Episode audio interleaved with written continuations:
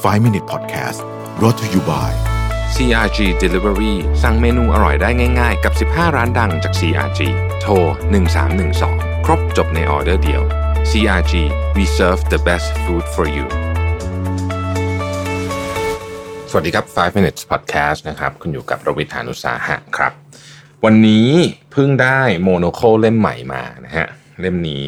บางๆ เป็นพิเศษยังไงชอบกลนะครับ ฉบับที่ 133นะครับประจำเดือนพฤษภาคมนะครับ Monocle นี่เป็นอย่างที่ผมเคยบอกในพอดแคสต์หลายครั้งนะเป็นหนึ่งใน2 magazine เท่านั้นที่ผมยังรับเป็นกระดาษอยู่นะครับ ไม่นับหนังสือพิมพ์ Financial Times นะฮะแต่ช่วงนี้ชอบอ่านอะไรเป็นกระดาษมากเลย ไม่รู้เป็นไรเหมือนกันนะเพราะว่าเวลาอ่านข่าวตอนเช้าต้องปริ้นทุกอย่างมาหมดเลยอะนะฮะอ่านในจอเยอะๆมันปวดตาสงสัยสงสัยจ้องจอเยอะผมว่านะครับอะขอกระโดดเข้ามาเรื่องเราวันนี้เลยดีกว่านะครับ เออคุยเรื่องฟิตเนสธุรกิจฟิตเนสนิดหนึ่งจริง ๆ วันก่อนคุยไปในไปใน Mission to the Moon Podcast แล้วแต่วันนี้มีอัปเดตมาเพิ่มจาก Monocle นะครับ Monoco เนี่ยเขาไปคุยถึงว่าเออตอนนี้คนก็อยู่บ้านเยอะอะไรอย่างนี้ใช่ไหมฮะแล้วก็อ่าเรื่องเรื่องฟิตเนสจากที่บ้านเนี่ยเป็นยังไงบ้างนะครับเอาเริ่มต้นจากแบบ basic ก่อนคือคลาสออนไลน์พวก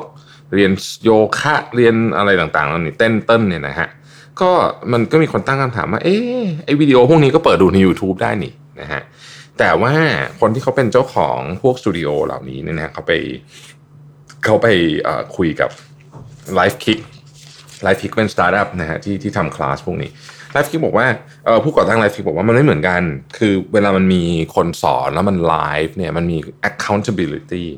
แล้วเวลาบางทีเราได้สมมุติเราเต้นอยู่แล้วเรา instructor ของเราเรียกชื่อเราแบบนี้นะบอกว่าเออแบบสู้หน่อยสู้หน่อยอะไรเงี้ยคือ มันต่างจากการเปิดวิดีโอดู YouTube ดูมากเลย มันทำให้เรามีความรับผิดชอบที่อยากจะลุกขึ้นมาออกกำลังกายนะครับนอกเหนือจากนั้นเนี่ยเรายังรู้สึกเชื่อมโยงกับคนอื่น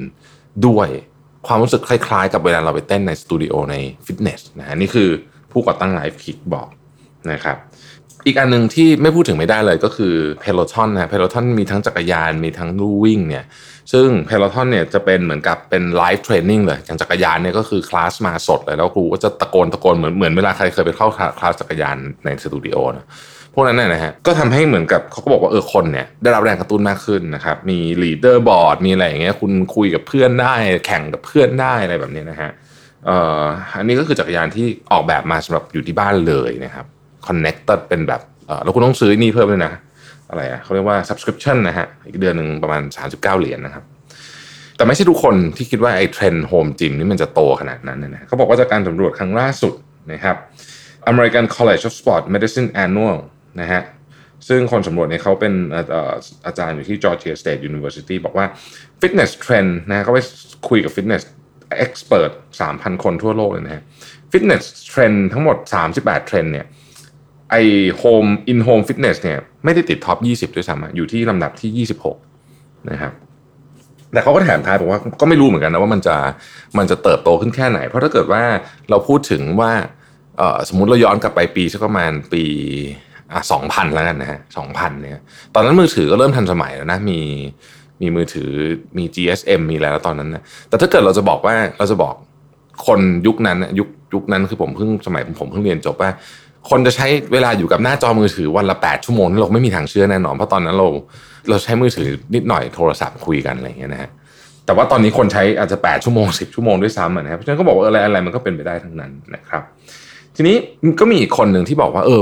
เขาคิดว่ามันมันไม่ขนาดนั้นไอไอ home gym trend เนี่ยมันจะมันจะหายมันจะไม่ได้รุนรุนแรงขนาดนั้นนะครับ ซึ่งผู้พูดเนี่ยต้องบอกว่าเป็น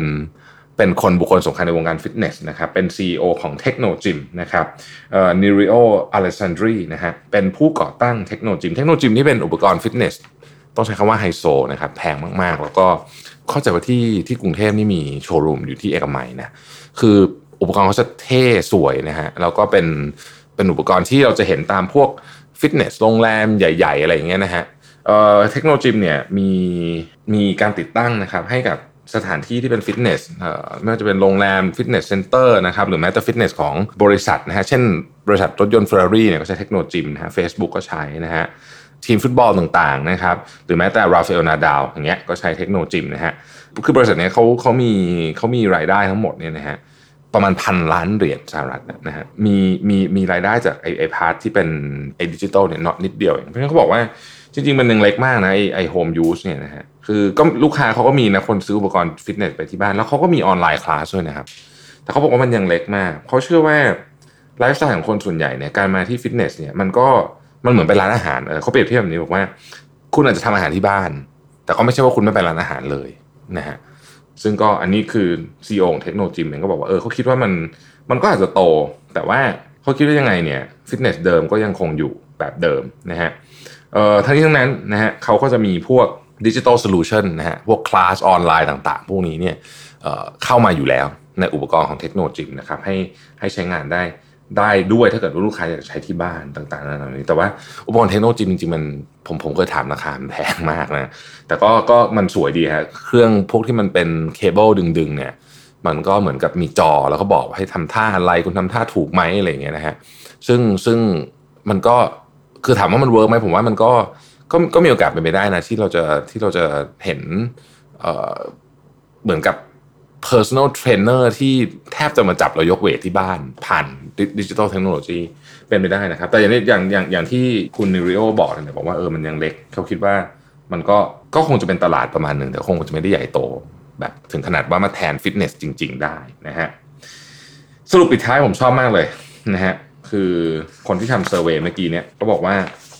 people still have to turn on their device to access access the interaction the hardest part of workout is turning on the machine คือต่อให้คุณมีเครื่องอยู่ที่บ้านก็ตามเนี่ยพาร์ทที่ยากที่สุดก็คือการกดปุ่มเปิดมันขึ้นมาเล่นนั่นเองนะครับเพราะฉะนั้นบอกว่าถึงแม้ว่าตอนนี้เนี่ยมีคนซื้ออุปกรณ์ที่บ้านเยอะขึ้นนะฮะในการเล่นในการเล่นกีฬาที่บ้านเยอะขึ้นเนี่ยแต่ว่าอัตราการออกกำลังกายเนี่ยไม่ได้เพิ่ม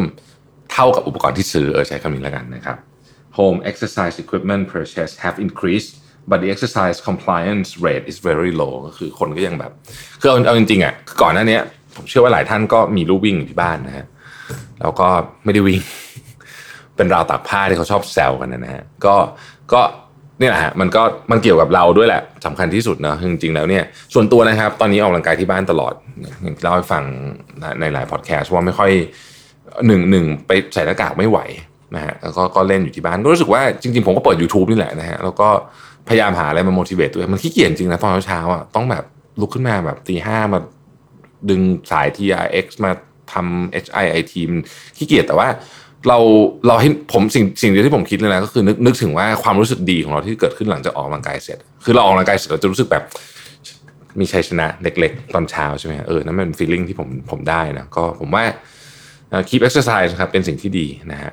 แล้วก็ลองมาดูกันว่าไอ้เทรนด์ in home fitness หรือที่เขาว่า bedroom fitness boom เนี่ยมันจะอยู่อีกนานไหมนะครับ ขอบคุณที่ติดตาม 5 minutes นะครับ สวัสดีครับ 5 Minute Podcast